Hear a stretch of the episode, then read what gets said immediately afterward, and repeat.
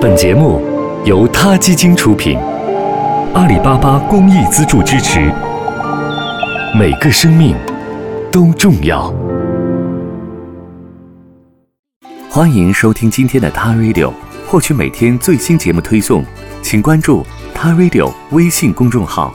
不仅有音频文字版，还有更多关于动物的精彩资讯哦。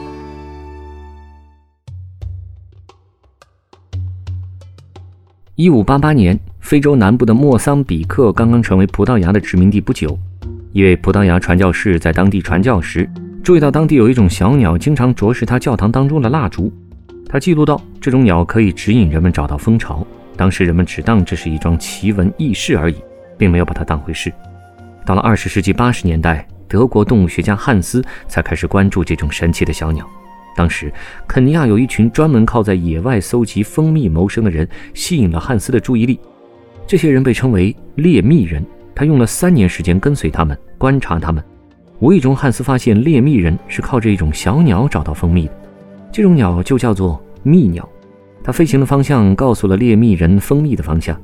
如果它们飞到附近的树边，并在较低的枝桠落脚，猎蜜人就会知道蜂蜜就在那里。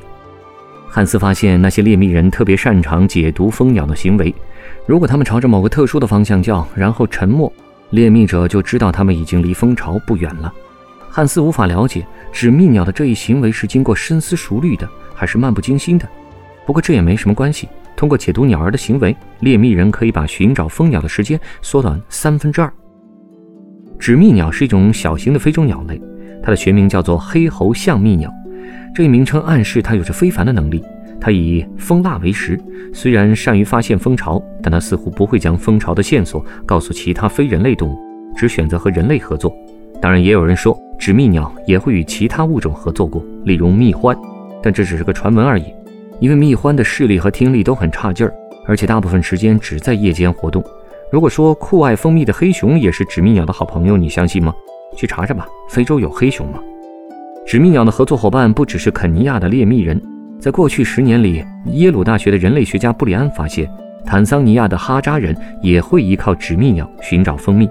哈扎人每年卡路里消耗中的百分之十来自这些纸蜜鸟的帮助，他们会主动接近人类，大力发出托尔托尔的叫声，然后飞到蜂蜜的所在地，而猎蜜人也会用尖锐的口哨声来召唤纸蜜鸟。在整个非洲，人们都知道跟随他们可以找到蜂巢。为了回报纸蜜鸟的帮助，有些猎蜜人还会时不时给他们留下几块蜂蜡。野生动物在未经训练的情况下与人类交流，向人类提供帮助，这样的事情虽然听起来鲜为人知，但实际上却不罕见。比如，巴西的渔民会在海豚的帮助下捕猎鱼，加拿大北极区的捕猎者也会与渡鸦合作。人类的祖先曾经和野生动物共享茂密的森林和广袤的荒野，和谐共生的情形，也许比你吃掉我，我吃掉你的情形要多得多。好了，我们下期塔 radio 再见。